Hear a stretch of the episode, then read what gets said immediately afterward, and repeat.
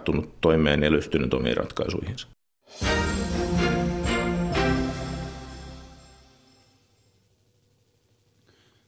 Yhdysvallat oli historiassa ainoa maa, jossa vaurautta ei hankittu ryöstämällä, vaan tuottamalla, ei väkipakolla, vaan käymällä kauppaa. Ainoa maa, jonka raha symboloi ihmisen oikeutta omaan mieleensä, työhönsä, elämäänsä, onnellisuuteensa, itseensä. Me kannamme ylpeinä dollarimerkkiä otsassamme, jaloutemme kunniamerkkinä. Kunniamerkkinä, jonka puolesta me olemme valmiit elämään ja tarvittaessa myös kuolemaan. Tänään kulttuurikoktailissa keskustellaan romaanista nimeltään Kun maailma järkkyi ja sen alkuperäisen nimen lausuminen parin oluen jälkeen, ehkä myös selvinkin päin, voi tuottaa pienoisia van- äh, hankaluuksia, eli Atlas Shrugged. Se ilmestyi alun perin englanniksi vuonna 1957 ja, 7, ja sen tekijä on Ayn Rand, Venäjän juutalainen, joka eli suurimman osan elämästään Yhdysvalloissa ja oli siis kirjailija ja filosofi. Ja tämän kirjan 1500-sivuinen suomennos ilmestyi muutama viikko sitten.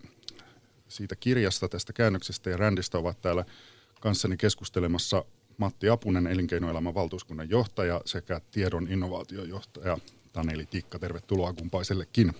Kiitos. Kiitos. Taneli Tikka, sä oot myös äh, Akuankka-lehden valitsema tosielämän ankkalinnalaisten Roope Ankka. Ja, ja tämä tuo mieleeni Ayn Randista ja hänen ajatusmaailmastaan ehkä semmoisen – yleisimmän käsityksen, johon olen törmännyt. Ja se on niin kuin, se kaikki jotenkin ähm, sen pohjalta, mitä mä oon lukenut tietyistä paikoista, vaan tietyistä, tähtää semmoisen itsekään paskan mentaliteettiin.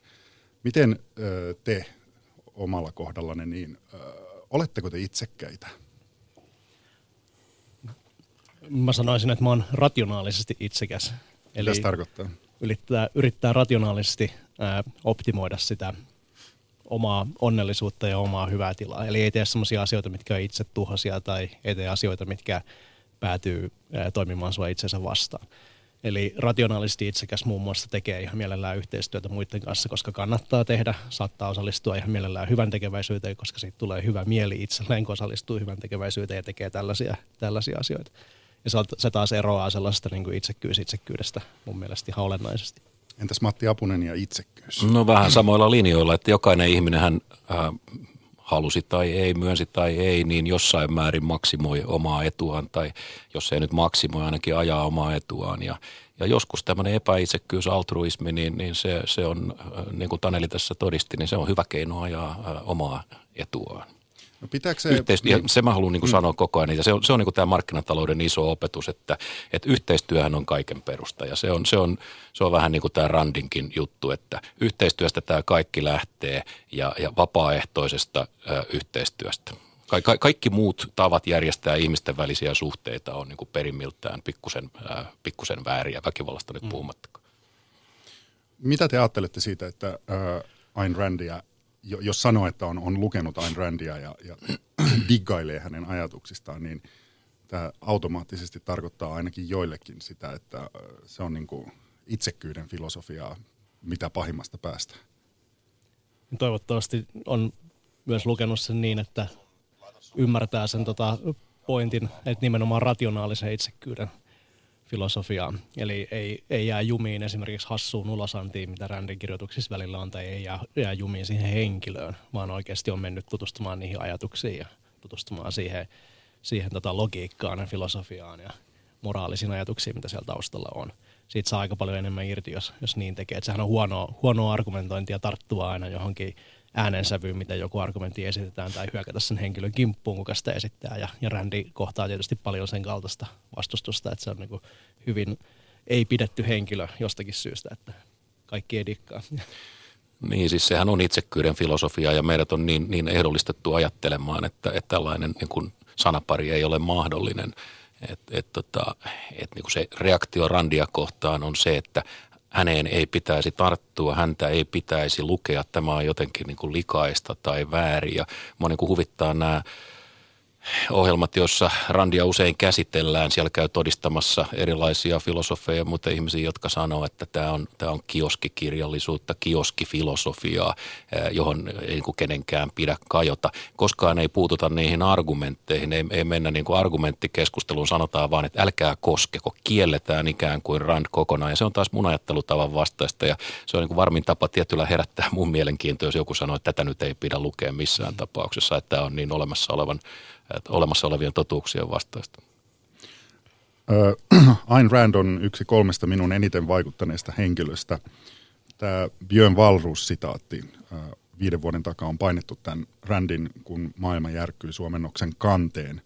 Miten teillä, Taneli ja Matti, löysittekö te Randin ennen Walrusin kommenttia vai vasta Nallen innoittamana? No mä löysin sen kyllä ihan täsmälleen Nallen innoittamana, koska, koska mä luin tota Valruusin sitä ensimmäistä ää, kirjaa, joka tuli vajaa kymmenen vuotta sitten ja, ja, ja siinä hän tota, viittaa, viittaa Randiin ja, ja se rupesi mua kiinnostamaan ja mä, mä tutustuin asiaa vähän niin kuin myöhäisherännäisenä. Sitten toinen innoittaja mulle tämän kirjan kääntäjä Jyrki Iivonen, joka on mun vanha opettajani Tampereen yliopistosta. Ja Jyrki pitkään puhuu, että hän on kääntämässä tällaista. Ja, ja tota, pakkohan se oli nyt sitten, pakkohan siihen oli sukeltaa. Joo, mä taas löysin nämä ajatukset ja tämän suuntauksen filosofiasta niin opiskeluaikoina. Eli, oli, Eli milloin? Tämä oli tota, Aalto-yliopistossa 2000-luvun alkuvuosina – mä tein silloin mun, mun tota toista tutkintoa, kauppa, kauppatiedepuolen tutkintoa. Ja meillä sattuu olemaan professori, joka on julkaissut paljon, tai on nimenomaan niin filosofi, filosofiprofessori ja julkaissut paljon myöskin ää, tähän liittyvästä aiheesta, rändiin liittyvästä aiheesta, kanadalainen proffa. Ja hän sitten tota esitteli ää, niin kuin bisnesetiikan ja filosofian kursseilla läpi erinäköisiä tällaisia ää, keskenään niin kuin kasassa olevia johdonmukaisia erilaisia eettisiä järjestelmiä. Eli on muutamia yleisiä laajalle levinneitä eettisiä järjestelmiä maailmassa ja sitten niiden eettisten järjestelmien joukosta niin kuin sillä tavalla huutomerkin tavoin sivussa tavallaan paisto, paisto niin kuin erikseen erottautu nämä objektivismin tai, tai rändin ajatukset. Ja sitten se sai kiinnostumaan, että mitäs hemmettiä toi on, kun toi on niin tosi erilaista kuin nämä muut. Ja sitten se herätti mielenkiinnon mennä sitten lukemaan ja perehtymään niihin ajatuksiin enemmän. Mikä siinä oli erilaista kuin muissa? No siinä oli erilaista muun muassa se, että, että siinä oli paljon tällaisia juttuja, mitä muut ei kehtaa sanoa. Eli mä en tiedä, tota, miksi nämä nyt olisi niin vastustamisen arvoisia juttuja, mutta siinä filosofiassa on esimerkiksi, että onnellisuus tulee siitä, että on hyvä itsetunto ja saa olla ylpeä omista saavutuksistaan. Niin tosi moni muu filosofia ei esimerkiksi, tai eettinen järjestelmä niin ei, ei sano täysin yksilitteisesti, että saa olla onnellinen omista saavutuksista ja saa tuntea ylpeyttä. Saa olla ylpeä siitä, mitä on saanut aikaa. Ja tämä muun muassa oli semmoinen ero, että hetkinen, tähän ajatteleekin vähän eri tavalla. Ja sitten siinä oli myös tämmöisiä ajatuksia siitä, että jos joku hyökkää sua kohtaan ja yrittää anastaa sun omaisuuden, vaikka joku Rosvo Kujalla sanoo, että no niin, että mikä sun pankkitunnukset on, että laita nyt salasanat, salasanat kehiin, ja todella moni filosofi ennen digitaalista aikakautta niin oli kirjoittanut tällaisia niin kuin, ää, filosofisia ajatuksia siitä, että aina pitäisi niin kuin, puhua totta ja ää, tavallaan rosvolle pitäisi, pitäisi antaa omaisuus niin kuin jopa tuommoisissa tilanteissa. Jotkut oli, oli tätä mieltä. Ja sitten Randi erottu siinäkin myöskin voimakkaasti sanomalla ajatuksissaan, että aina on oikeus puolustaa itteensä. Eli jos joku yrittää viedä sulta salasanat pimeällä kujalla, niin sulla ei ole mitään velvollisuutta antaa niitä, eikä mitään velvollisuutta puhua totta, koska sä puolustat omaa omaisuutta. Onko sulta koskaan yritetty saada salasanoja pimeällä kujalla?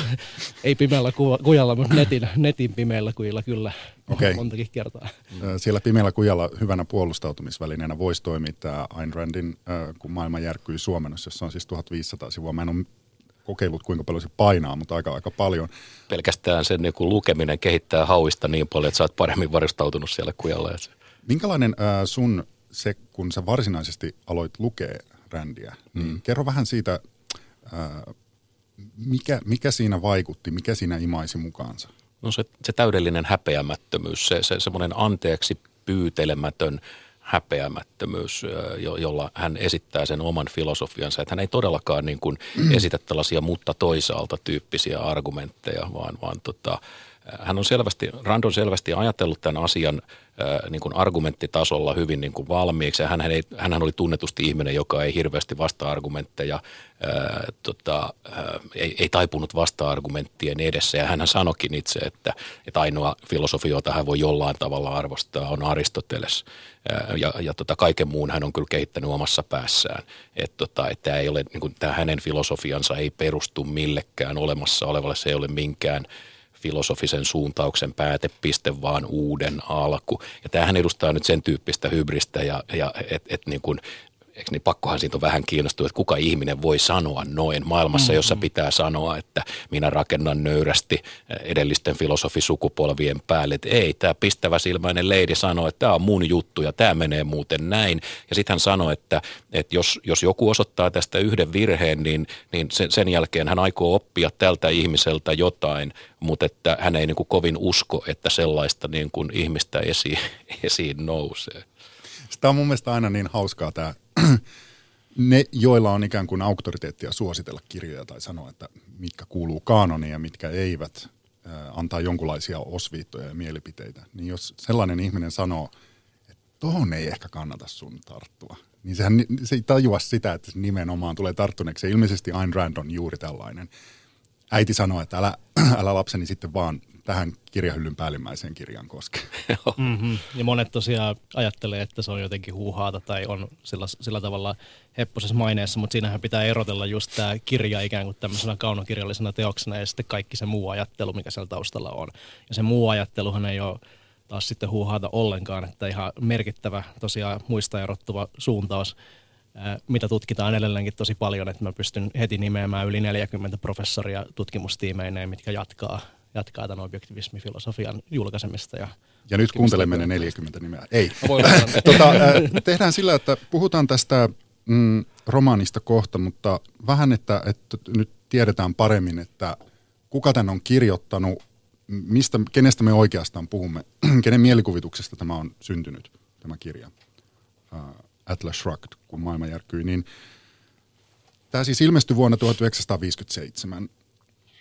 Ö, mitä Randin elämässä oli tapahtunut sitä ennen? Mikä teille on siinä jotenkin kiinnostavaa tietoa?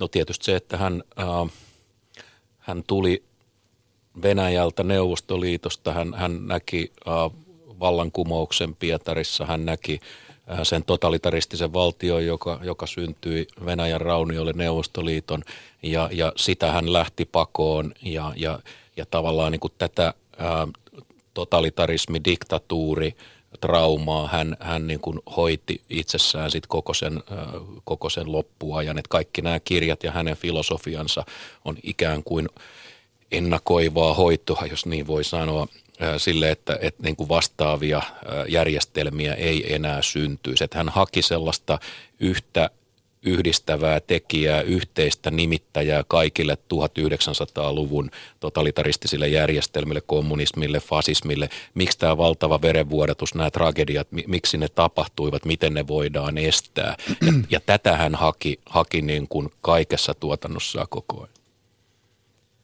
Joo, se on tosiaan kiinnostava tarina tulla USA Neuvostoliitosta ja sitten olla aluksi tekemässä jotenkin näytelmiä. Ja... Hän oli parikymppinen silloin, kun Joo, näitä 30-luvulla joo. tuli tänne parikymppisenä, tai siis tuli USAhan parikymppisenä, joo. joo. Ja, ja oli tosiaan ensin, ensin tekemässä niin kuin jotain Broadway-näytelmiä ja kaiken näköistä ihan muuta kuin filosofiaa ja niin kuin tämän tasosta ajattelua ja sitten myöhemmin päätyi vuosikausia sitten pohdiskella näitä juttuja ja kirjoittaa sitten muutamat kirjat. Siellä on muitakin, muitakin ihan hyviä, hyviä teoksia, mistä tätä samaa ajattelua käydään paljon läpi tämän Atlas Shruggedin lisäksi. Mutta aika, aika kiinnostava tarina ja se purkaa tosiaan aika paljon niissä teksteissään niitä ää, negatiivisia kokemuksia, mitä Neuvostoliitossa sattui ja tapahtui ja mitä hän näki. Ja hän päätyi niin sellaiseen ajatukseen, että kaikki tämä kommunismi tuollaisena totalitaarisena järjestelmänä niin on jonkinlainen kuolemankultti. Että se palvoo, palvoo sitä, että kaikilla menisi mahdollisimman huonosti ja tähtää siihen, että kaikki niin kuin hiipuu kohti kuolemaa. Mikä oli varmasti tämmöinen niin voimakkaan omakohtainen näkemys, kun on, on siellä seassa elänyt. Ö, oliko hän ajattelussaan johdonmukainen vai, vai tota, kun aina välillä käy näin niin kuin vaikka Christopher Hitchensille tai ihan, tästä voisi ottaa vaikka melkein kenet tahansa, jolla jossain vaiheessa elämää mielipiteet kuitenkin vähän vaihtuu. Niin oliko, oliko Rand tällainen vai oliko hän niin kuin loppuun asti tätä mieltä? Niin Hitchensä heitti täyden voltin, että, että tota, siinä mielessä, niin nyt puhutaan toisesta minulle hyvin tärkeästä hahmosta. Tämä M- joo, mutta, ei sattumaa. tota, ei, mutta ei, Randille ei kyllä, kyllä tällaista tapahtunut, että hän, hän ei, kyllä, ei kyllä juuri tota, noin taka-askeleita ottanut eikä, eikä takkia kääntynyt. Ja sano vielä, äh, kun mä oon hidas oululainen, niin mikä se oli siis se Randin se ydinajatus, minkä ikään kuin perässä tai mitä hän toitotti no se, vuosikymmenestä johdonmukaisesti? No se ydinajatus oli se, että kaikki nämä hyvät aikomukset johtaa, johtaa lopulta sitten tällaiseen niin kuin tämmöiset kollektiiviset hyvät aikomukset johtaa lopulta niin tämmöiseen veriseen ää, totalitarismiin. Ja, ja, ja jos me uskotaan valtion hyvän tahtoisuuteen, niin se on suurin erehdys, joka me voidaan tehdä. Että ainoa todellinen niin kuin eteenpäin vievä voima tässä maailmassa, hän sanoo, on yksilöllisyys, yksilön oma ajattelu, yksilön oma järki. Se, mitä sillä pystytään saamaan aikaiseksi, se on ainoa niin kuin luovuuden ja tuotannon lähde, ja, ja valtio on olemassa ensisijaisesti vain tukahduttaakseen tätä, ää, tätä luovuutta. Siis siitä tulee tämä yltiö-individualismi, jota meillä niin, niin suuresti niin kuin pelätään ja, ja, ja halveksitaan. Että hän, hän näki, näki niin kuin, että altruismi on, on ikään kuin tämän sortokoneiston keino alistaa ihmiset sellaiseen ajatteluun ja sellaiseen toimintaan, josta, jossa lopulta niin kuin yksilön käy huonosti. Oliko sä Nietzschenaisia? Mm, on se varmaan lukenut, lukenut tuota tekstejä sieltä suunnasta kanssa, mutta se erottaa tosiaan Nietzschestä just se, että Nietzsche edustaa tällaista niin kuin kahlitsematonta itsekkyyttä, että tehdään vähän – mitä tahansa itsekkäistä syistä ja äh, ammutaan, ammutaan joku ja viedään rahat, koska siltä tuntuu. Ja Rändi taas ollenkaan niin kuin ei ole näistä asioista samaa mieltä, vaan hänellä se niin kuin pääjuttu oli nimenomaan järki ja järjenkäyttö ja logiikka. Ja se alkoi ihan siitä, että syy, miksi ihminen on erilainen kuin eläimet tai erilainen kuin pedot, niin on se, että ihminen käyttää järkeä. Ja järki on tavallaan ihmisen arvokkain selviytymistyökalu ollut, ollut läpi koko ihmiskunnan historian ja ja järkeä tulisi käyttää jatkossakin. Täytyisi olla rehellinen aina sille, mitä todellisuus ympärillä on, eli ei vääristellä sitä, eikä myöskään niin kuin valehdella saavuttaakseen itse, itse jotain etua, ja käyttää, käyttää järkeä, käyttää itsenäistä ajattelua, ajattelua kaikissa tilanteissa. Tästä tulee se niin kuin objektivismi filosofiasuuntauksen nimi, koska hän pyrki siihen, että ollaan objektiivisia, yritetään irrottautua mahdollisimman paljon semmoisista subjektiivista usvasista pullamössä mielipiteistä, että nyt tuntuu, että pitäisi sanoa näin, vaan pidetään itsensä rehellisenä todellisuudelle. Ei mennä vääristelemään asioita, käytetään järkeä. Kun siihen aikaan kaikki halusi olla eksistentialisteja tai kaikki uskoivat, tai monet, monet ihmiset uskoivat psykoanalyysiin, niin, niin tota, Randin mielestä, mä nyt karikoin voimakkaasti, mm. mutta vaan, vaan selventääkseni asiaa, niin Randin mielestä oli kaikki jotenkin niin kuin hyhmästä, sellaista niin kuin ihmeellistä sotkua, joka hämärtää, hämärtää todellisuuden. Ja hän lähti koko ajan siitä, että on olemassa tällainen objektiivinen, havaittava todellisuus, jota nämä niin kuin 50-60-luvun muotivirtaukset yritti niin kuin sumentaa. Se, se on niin kuin objektivismin lähtökohta. Todellisuus on, sen voi havaita ja siihen voisi, sen kanssa kommunikoidaan järjen avulla. Miten tämä Rand silloin ö, otettiin noina aikoina 40-50-luvulla ehkä vähän myöhemminkin vastaan. Oli, oliko tämä ihan sillä niin kuin pässi lihaa, että joo, tervetuloa kerhoon, että no, mahtavaa. Ei, ei todellakaan ollut. Hän, hän niin kuin, ainakin tekstejä mukaan, mitä on lukenut, miten häneen suhtauduttiin, niin hän lähinnä suututti kaikki. että kävi ainakin näin, koska se myöskin keskustelu, keskustelu sitten vaikka... Mikä siinä suututti? Ää, varmaan se, että ei saatu toimivaa dialogia aikaiseksi silloin ihan kunnolla. Että jos halusi tuoda, tuoda ikään kuin tämän suuntaisia ajatuksia filosofeiden pöytään, että ihminen on olento, joka nimenomaan on selvinnyt järjenkäyttönsä takia ja sen täytyisi käyttää sitä järkeä jatkossakin ja olla, olla, olla tuottava sen järjen ansiosta. Ja näitä, kun toi siihen pöytään, niin se, sitä ei otettu lämmöllä vastaan, vaan siihen, siihen alettiin heittää kaiken näköistä vasta-argumenttia myöskin niin kuin todella huonolla argumentaatiolla. Ja sitten koska se ei oikein, oikein toiminut, niin sitten niin kuin välit meni alustasti, alustasti vähän huonoksi poikki ja sitten alettiin suuttumaan, suuttumaan toisillensa ja si- siitä tota, ei tullut sellaista mitään suosittua hahmoa. Sitten Eli oliko tämä vähän niin kuin, äh, siis niin kuin 50-luvun internet-vasemmistolainen porukka, joka, jonka kanssa hän oli, oli ja oikeistolainen, ja oikeistolainen. Okay. Siis hän, hän, häntä lyötiin vasemmalta ja oikealta, että esimerkiksi siis äh, tämmöisen konservatiivisen oikeistolaisen älymystön johtohahmo äh, William F. Buckley, National Reviewn perustaja, niin, niin hän, hän oli Randin kanssa ihan avoimessa sodassa ja, ja, ja Rand aina kysyi, kun häntä pyydettiin johonkin tilaisuuteen, tilaisuuteen, että, että että onko herra Bakli paikalla, jos sanottiin, että on, niin no minä en sitten tule sinne. Ja, ja tota, vasemmalta lyötiin yhtä lailla ja, ja, ja myöhemmät feministit ja, ja, ja kaikki niin oli sitä mieltä, että tämä on niin kuin ihan, ihan niin kuin mahdotonta. Että, ja hän ei todellakaan tehnyt tätä helpommaksi tätä tilannetta tällä omalla niin kuin persoonallisuudella, kun hän oli hyvin taipumaton, hyvin jyrkkä. Jos katsoo näitä, YouTubesta löytyy näitä vanhoja Ayn Randin haastatteluja, niin niistä saa kyllä aika hyvän kuvan siitä, että minkälainen keskustelija hän on ollut. Että siinä ei, ei todella kauheasti niin kuin sanota, että, että sulla on varmaan ihan pointti. Joo, ja siinä, siinä tosiaan ei varmaan sekään auttanut sitä lämmöllä vastaanottamista, kun kaikki on tottuneet määrittelemään tai ajattelemaan niin vasemmisto-oikeisto-akselilla vaikkapa poliittisesti näitä, näitä ajatuksia. Ja sitten Randyhän ei niin kuin tavallaan suostu elämään sillä samalla akselilla oikeastaan ollenkaan, vaan hän on tämmöisellä pakkovalta vastaan vapausakselilla, mikä on ihan eri akseli. Ja jos menee sinne vapaus ääripäähän, niin sehän vastustaa kaikkia yritystukia, se vastustaa kaiken näköistä yrityksille luotuja erikoiskohteluita, erikoissääntöjä. Se vastustaa käytännössä tällaista huonoa kaverikapitalismia tai kasinokapitalismia ja, ja sen tyylisiä sääntöjä, niin sillä ei voita niin kuin yhtään faneja sieltäkään laidasta kyllä, että suututtaa ne ihmiset saman tien. Joo, tämä on siis erittäin tärkeä havainto, että et, et Randin päävihollinen ei ollut niinkään ä, sosialismi, vaan, vaan se oli tällainen, just niin kuin Taneli sanoi, kaverikapitalismi tai ketkukapitalismi tai sellainen kapitalismin muoto, jossa diilataan kulissien takana, tehdään hämäriä diilejä poliitikkojen ja, ja, ja, ja bisnesmaailman välillä, korruptoitunut kapitalismi, niin sitä vastaan hän hyökkäsi, koska hän näki, että se johtaa sitten näihin myöhempiin, myöhempiin tota, seurauksiin yksi syy, miksi häntä inhottiin, oli se, että hän oli hyvin, äh, hän oli hyvin tota, jyrkkä ateisti. Hän, hän, hän tota, äh, tietysti niin kuin konservatiivinen oikeisto, jossa uskon kysymykset on tärkeitä, niin hän sai heidät tietysti niin kuin laukoille tällä ja, ja, ja niin edelleen. Siis ihminen, joka vastustaa ää, niin kuin uhrautumista ja, ja toisten hyväksi toimimista ja, ja, ja, ja eikö niitä niin kuin esiintyy tällaisten asioiden kanssa, niin ei se, ei se ihan heti ystäviä voita. Mm. Joo, hänhän toi tämmöiset säännöt tota, moraaliseen käyttäytymiseen, mitä tulee hyvän tekeväisyyteen, eli säännöt, että hyvän tekeväisyys on ok ainoastaan siinä tilanteessa, että sulla on varaa antaa se hyvän tekeväisyys itseltäsi pois. Eli et esimerkiksi anna viimeistä leipää suustasi ja sen jälkeen kuolet nälkää itse.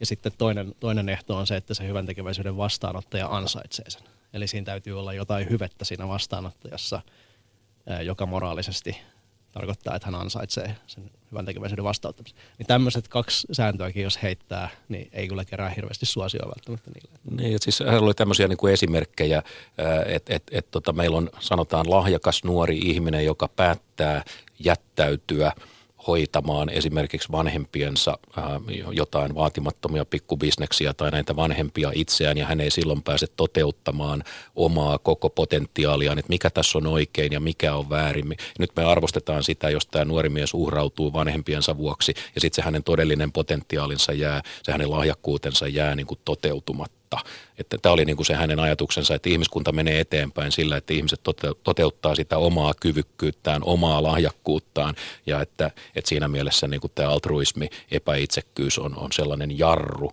joka, joka hidastaa tätä ja, ja antaa kuten sanottua, valtiolle tilaisuuden tulla ikävästi väliin. Joo, mutta kritiikki on paljon, sitä löytyy helposti, jos tekee pari netti. Se, se mulla särähti korvaa, että, että, että hän ei niin kuin halunnut tulla tiettyihin haastatteluihin tai tämmöisiin tilaisuuksiin, jos siellä oli tietyt tyypit tai joku tietty tyyppi paikalle. Ja mulla tuli siitä vaan semmoinen niin pieni epäilys, että halusko hän ikään kuin kontrolloida niitä tilanteita niin, että hän menee vaan sellaiseen tilaisuuteen puhumaan, jossa hän tietää, että häntä ei pysty kukaan puhumaan pussiin, että hän, hän on ikään kuin se, joka sitä shakkilautaa hallitsee kaikista parhaiten, eikä päästä sinne mä, sellaista, joka pystyy niin kuin argumentoimaan häntä vastaan. Mä en, mä en usko, että hän pelkäsi sitä suoranaisesti, että kyllä, kyllä siis se hänen, ne ihmiset, jotka on ollut hänen kanssaan suoraan tekemisissä, sanoo, että se hänen argumentaationsa on kyllä niin, niin vakuuttavaa, että, että, tota, että tuskin hänellä nyt, tai mistäpä minä tiedän toisten ihmisten tuntemuksista, mutta että en mä usko, että se on ollut se päällimmäinen syy. Niin ja tota, hänen kontribuutiot tietotieteelle on ihan merkittäviä ja se on hauskaa katsoa niitä vanhoja haastatteluja, koska se on ihan niin kuin semmoista laaserin, laaserin kirkasta päättelyä ja logiikkaa, mitä sieltä suusta tulee. Että argumentointi sellaista vastaan on kyllä tosi haastavaa. Mä veikkaan, että enemmän oli kysymys siitä, että hän oli kyllästynyt siihen lässytykseen, että tulee niin paljon epäasiatonta argumentaatiota, mikä vaan niin kuin puhuu ohi siitä aiheesta. Vaikka Taneli Tikka ja Matti Apuminen, me ollaan nyt, tai te olette puhuneet tässä siitä, että kuinka paljon Ayn Rand, ah, anteeksi, Ayn Rand sai elinaikanaan kritiikkiä, niin kyllä hänellä on ollut niitä puolustajiakin aika paljon ja se ilman, ilman heitä varmaan emme olisi tässä. Ja mennään tuota, nyt tähän itse järkelemäiseen romaaniin, jonka Kyösti Niemelä arvioi Helsingin Sanomissa tämän suomennoksen. Ja hän aloittaa kritiikkinsä näin. Venäläis-amerikkalainen Ayn Rand ei ole merkittävä filosofi, eikä suuri romaanikirjailija. Mutta hänen romaaniensa filosofian vaikutusta ei pidä aliarvioida. Oletteko te samaa mieltä? No tämähän on se disclaimeri, joka aina varmuuden vuoksi tehdään, sanotaan, että, että aion nyt kirjoittaa hänestä seitsemänliuskan jutun, hän ei ole vähäkään tärkeä, mutta, kirjo, mutta. mutta kirjoitan kuitenkin. Että tota, tämä, tämä mua huvittaa, mutta että tota, Joo, siis hänen kirjojaan myydään edelleen. Mä näin jonkun luvun siis, että vielä, vielä niin kuin tällä vuosikymmenellä, niin jonain vuonna hänen kaikkien kirjojensa yhteenlaskettu myynti oli sadoissa tuhansissa, mikä on siis mikä on niin kuin huikea määrä. Että kyllä näiden seuraajien määrä on, on suuri ja häntähän on kritisoitu sanottu, että hän on nimenomaan tällaisen, tällainen niin kuin teinifilosofia, että hän vetoaa keskenkasvuisiin ihmisiin ja, ja hänen, hänen ideansa on teinien mielestä hyviä, mutta sitten kun ihminen kypsyy, niin ne ei enää toimi. se on vähän niin kuin takatukka, että 16-vuotiaiden mielestä se on tosi tyylikäs, mutta sitten myöhemmin tajutaan, että ei se, ei se oikein olekaan.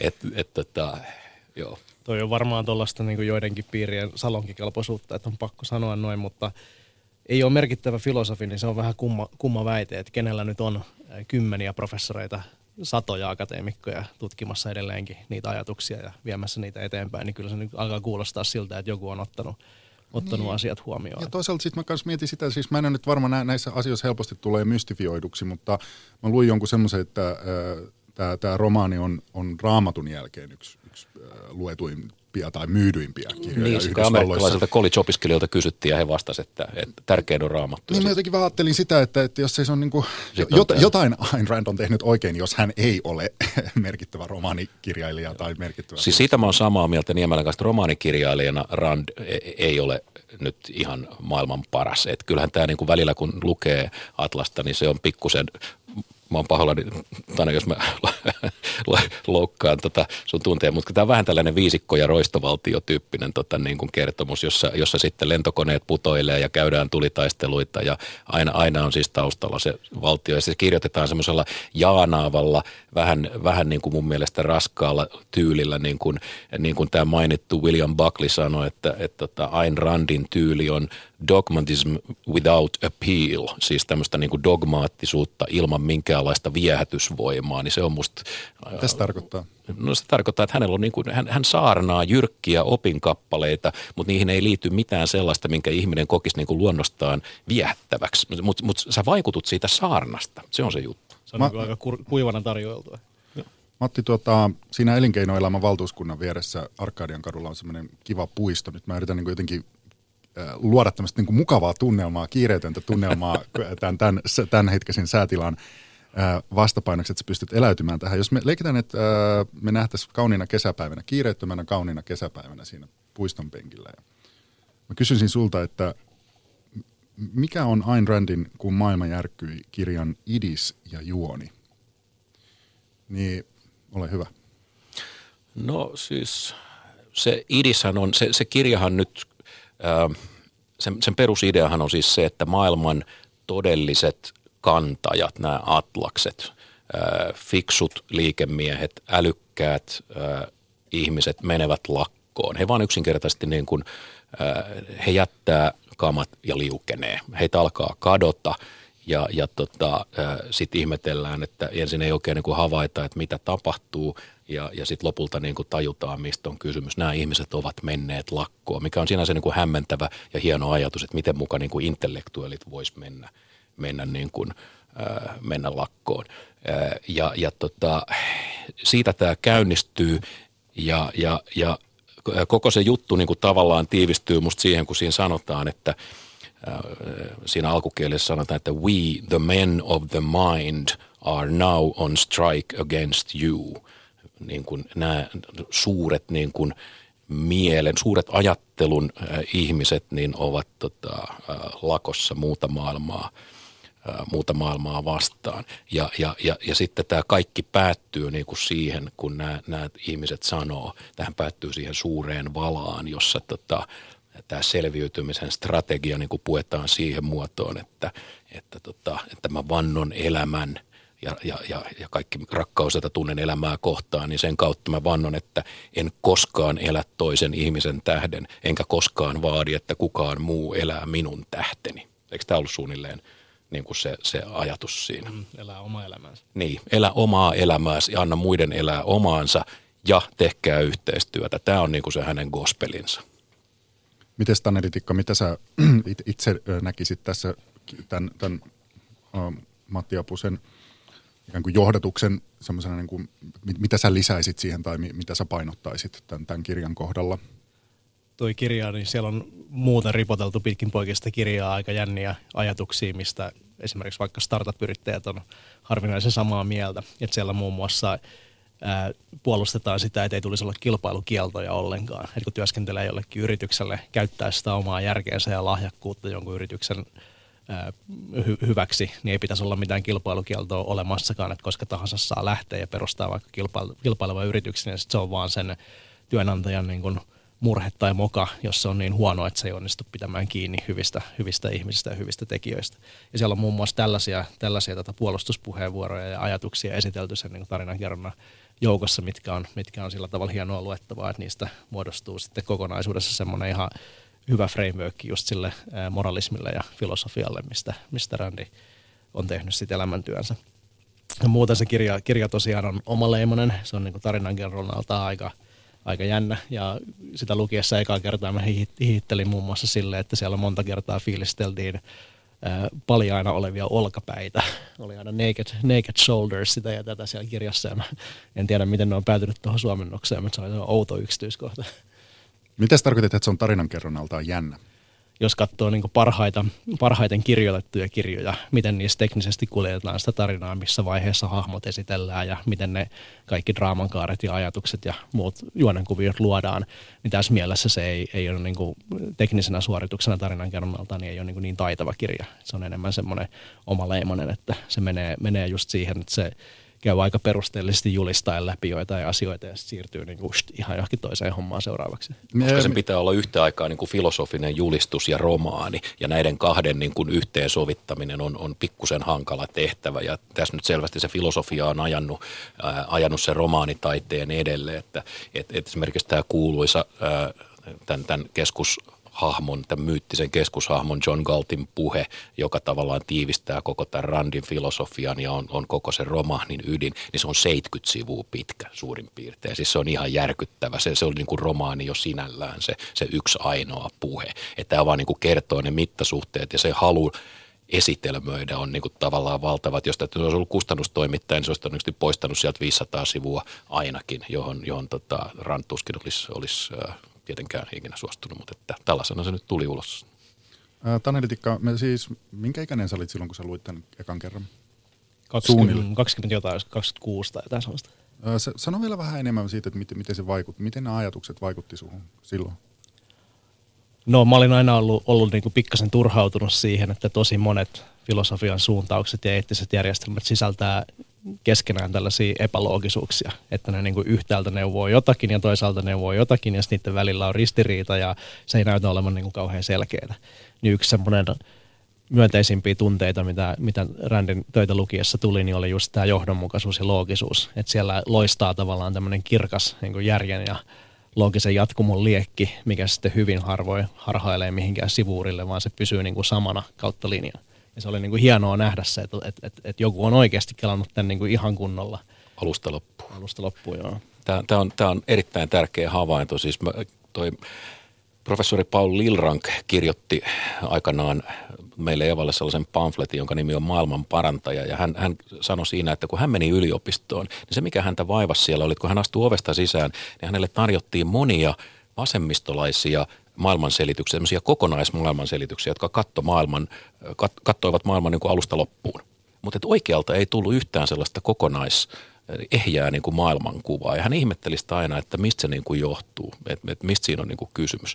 Ja Randhan tarjoaa sellaisen maailmanselityksen, jossa on ihan kaikki. Niin kuin, niin kuin Taneli sanoi, että siinä on, se on, se on niin kuin alusta loppuun ajateltu juttu ja se viehätys on siinä. Tämmöinen niin kuin kokonaisselitys. Siinä on, siinä on jotain, se on tavallaan nykykäsityksen mukaan aika mieletön tehtävä, mutta se on samalla hirveän niin kuin hurmaava ajatus. Ja, tota, ja sitten toinen juttu, Tämähän on nykyään hyvin suosittu nimenomaan tietotyöläisten keskuudessa, vähän, vähän sen tyyppisten ihmisten kuin, kuin Taneli, niin he, he on usein kuulee, että he on mieltyneet tähän kirjaan. Ja tota, se, se on musta myös mielenkiintoinen, että miksi näin on.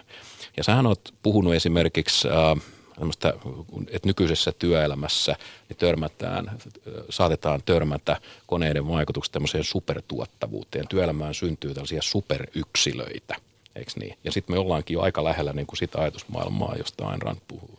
Joo, tuottavuuseroja tulee tosiaan siitä, että joku osaa käyttää nykyaikaista teknologiaa vaan tehokkaammin ja paremmin kuin joku toinen. Ja tulee valtavia tuottavuuseroja, että vaikka ihan ohjelmoijilla niin voi nyt olla jo satakertainen tuottavuusero, että joku toinen ohjelmoija saattaa saada, saada oikeasti sata kertaa enemmän aikaa kuin joku toinen.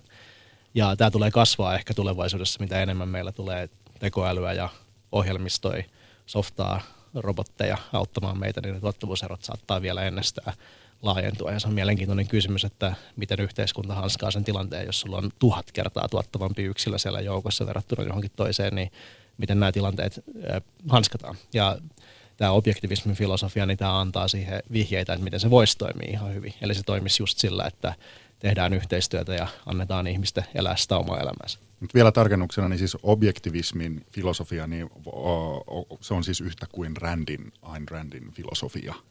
Niinkö?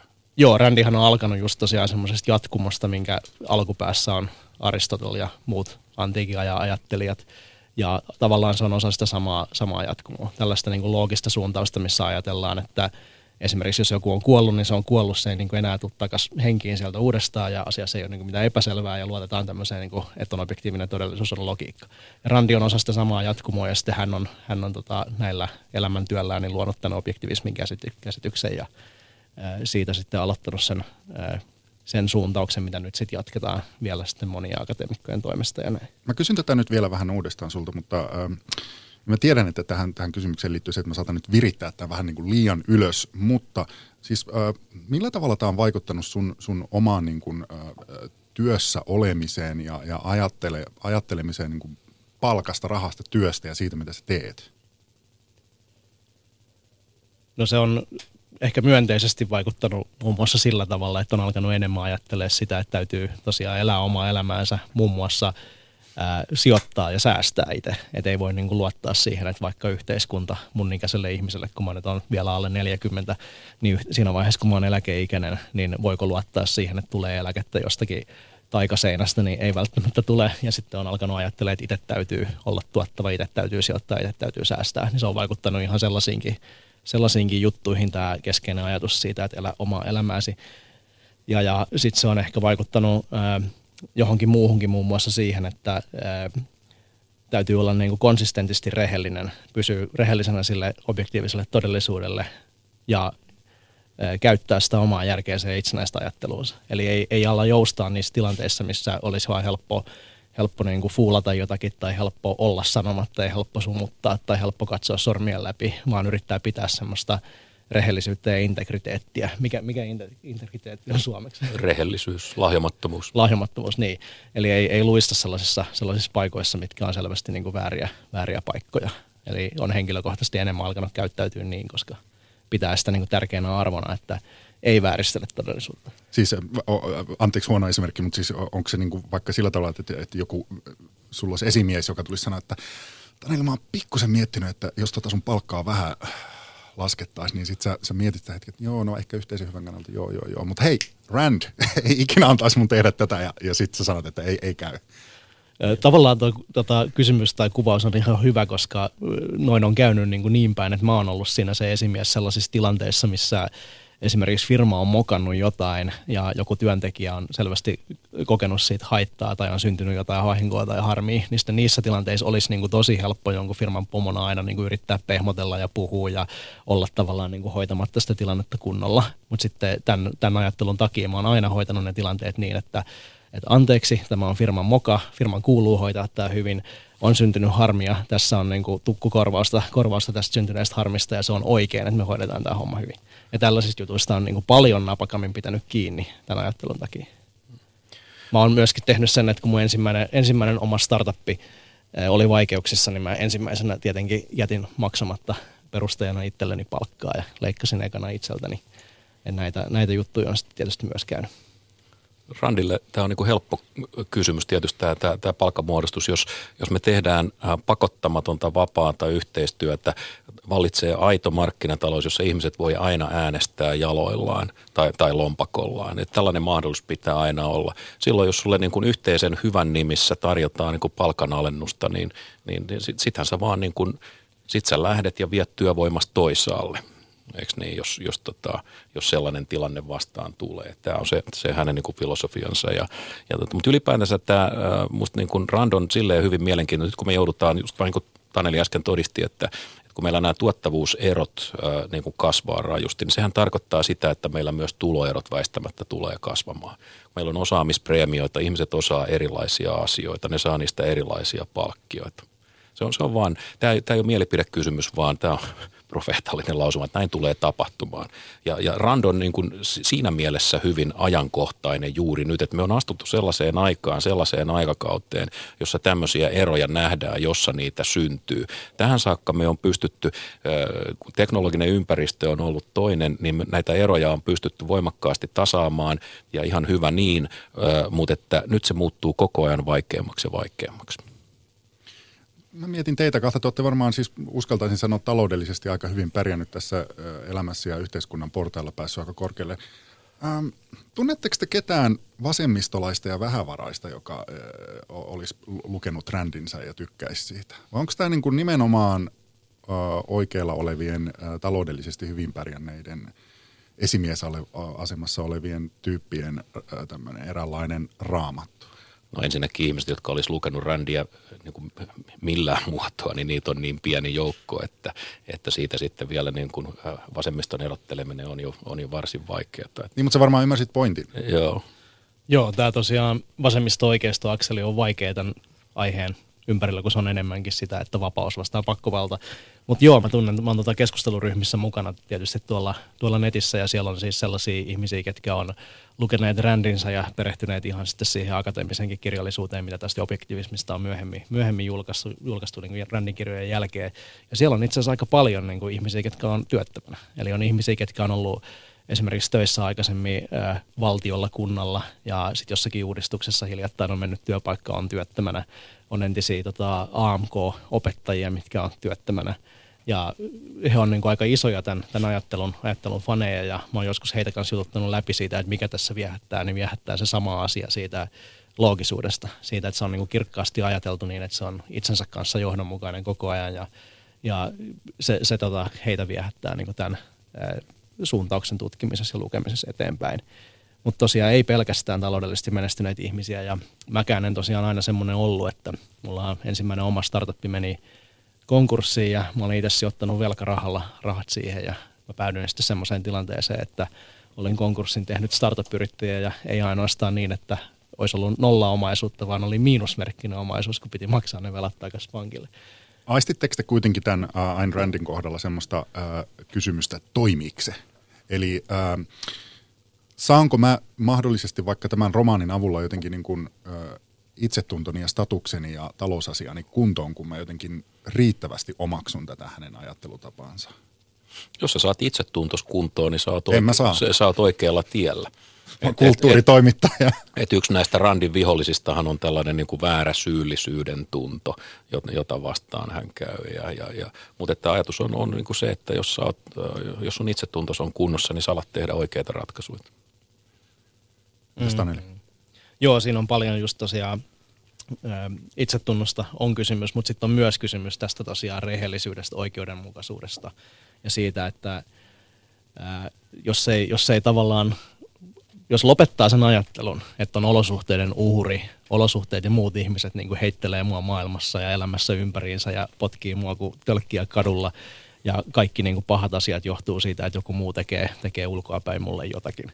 Jos pääsee tästä ajatuksesta irti ja ajattelee, että se ei ehkä olekaan näin, vaan onkin aika paljon e, itsellään tekemistä sen kanssa, mihin suuntaan elämänsä kuljettaa ja minkälaisia valintoja tekee, niin se jo saattaa olla aika myönteinen, myönteinen käännekohta sitten monille. Ja nämä, nämä Randin, Randin kirjat on nimenomaan just tätä yksilön, yksilön tota vastuuta ja ajattelua ja oman elämän elämistä itsestään.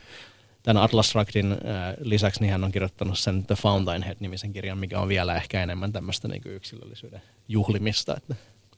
Mutta huomaat sä, että sun kysymyksetkin lähtee koko ajan vähän siitä, että et tota, että et tämä itsekkyys kuitenkin, niin eihän se nyt voi olla näin. Ja, ja, ja, ja tota, voiko tämä nyt, oletteko te nyt ihan oikeasti niin kuin sitä mieltä? Huomaa, Et eikö, tämä, eikö, tämä, eikö tämä ole vaarallista, tämmöinen ajattelutapa? Ja nyt kuitenkin, kun me puhutaan En mä randista, sanonut, niin, että se on vaarallista. mutta tota, nyt kun lähdetään, nyt kun katsotaan Randia, niin pitää koko ajan niin kuin muistaa, että hän puhuu hyveistä.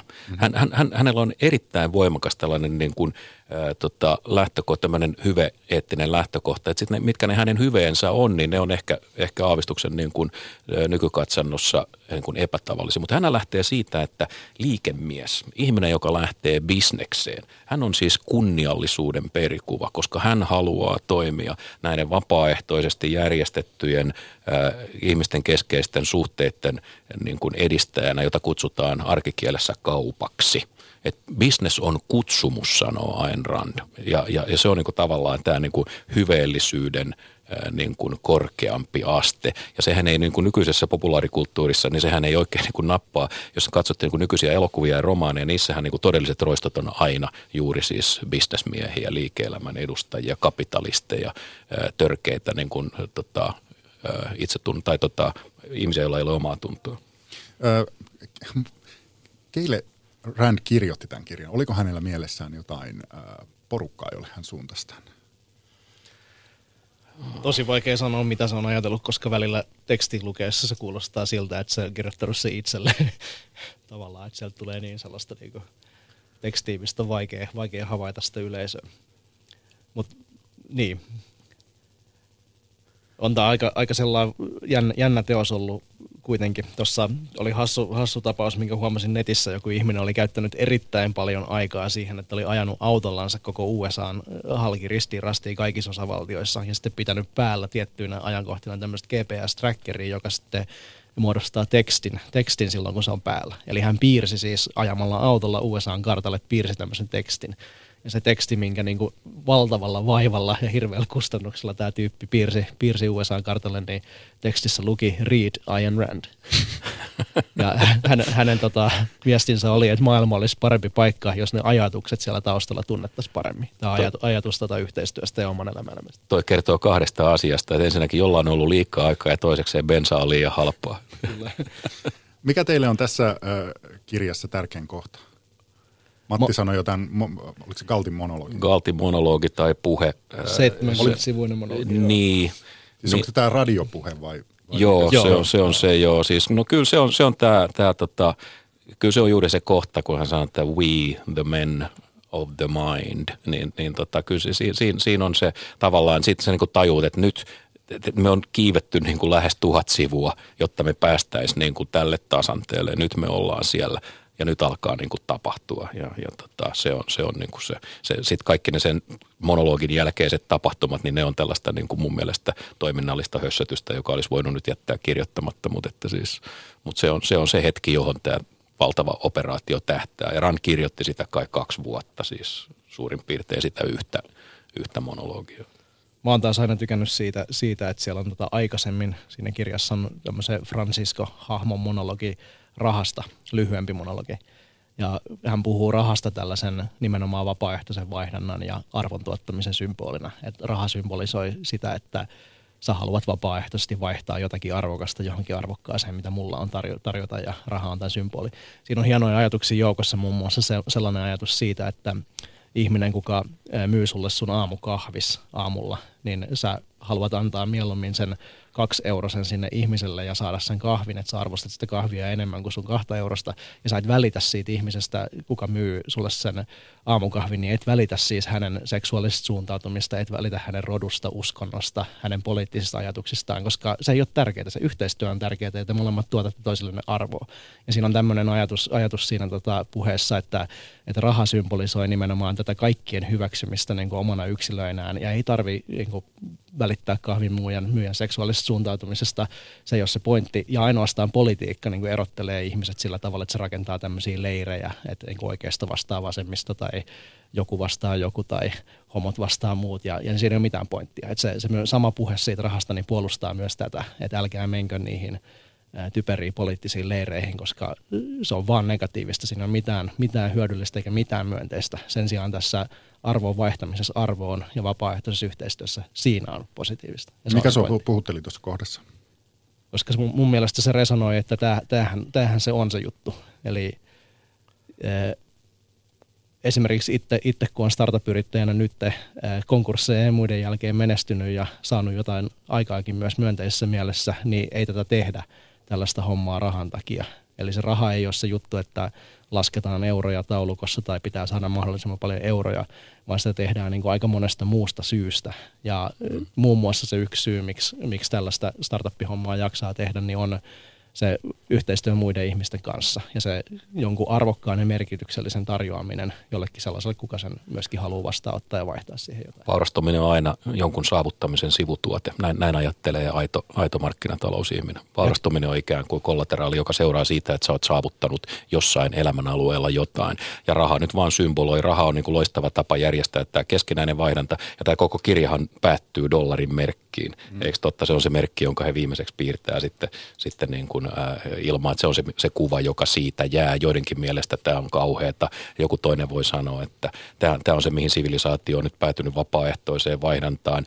Että me, niin kuin Rand itse sanoo, että, että tota, äh, me pyristeltiin eroon tyrannikuninkaiden äh, niin kuin hirmuvallasta ja, ja, ja, ja, nyt, tota, ja nyt me on antauduttu sen heimon – niin tota, hirmuvaltaan, että me on niin kuin siirrytty tavallaan ojasta allikkoon. Hän sanoi, että ei, että nyt sun oma elämässä on tärkeää, arvosta sitä, pitäkää sitä niin kuin lähtökohtana, älkää antautuko joukkojen tyrannialle enemmistön tyrannialle, niin kuin joku voisi sanoa. Miten muuten, kun tämän kirjan siis yksi näitä perusidiksi on tämä, että, että yksi ihmisyksilö voi olla tärkeämpi ja arvokkaampi kuin vaikka 100 tai 200 muuta, niin miten tämän äh, kirjan näille äh, päähenkilöille käy oikein tässä? Mikä niiden ikään kuin se kaari on?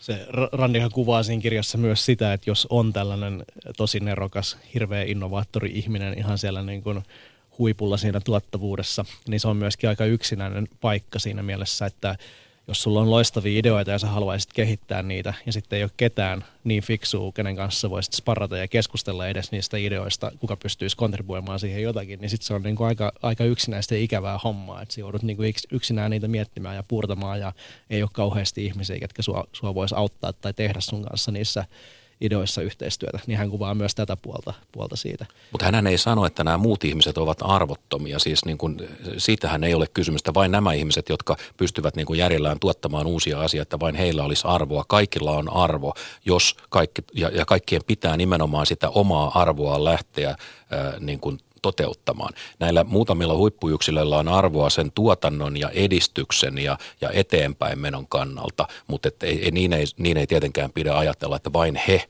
ovat merkityksellisiä. Joo, hän argumentoi tosi pitkästi sen puolesta, että ihmisen kannattaisi tosiaan käyttää järkeensä ja olla rationaalinen, että jos vaikka haluaa Ylelle töihin, niin sitten kannattaa kehittää omaa osaamistaan siihen suuntaan, että sitten on semmoista arvokasta osaamista, mitä Yle haluaa. Mutta hän olisi kyllä tuominut koko Ylen konsepti, se olisi hänen mielestään ihan kauhea ja mahdoton. vai, ei, ei, vai hän puhuisi yksi, yksityisen median puolesta. Mikä tämän kirjan vaikutus on ollut yhdysvaltalaisen politiikkaan?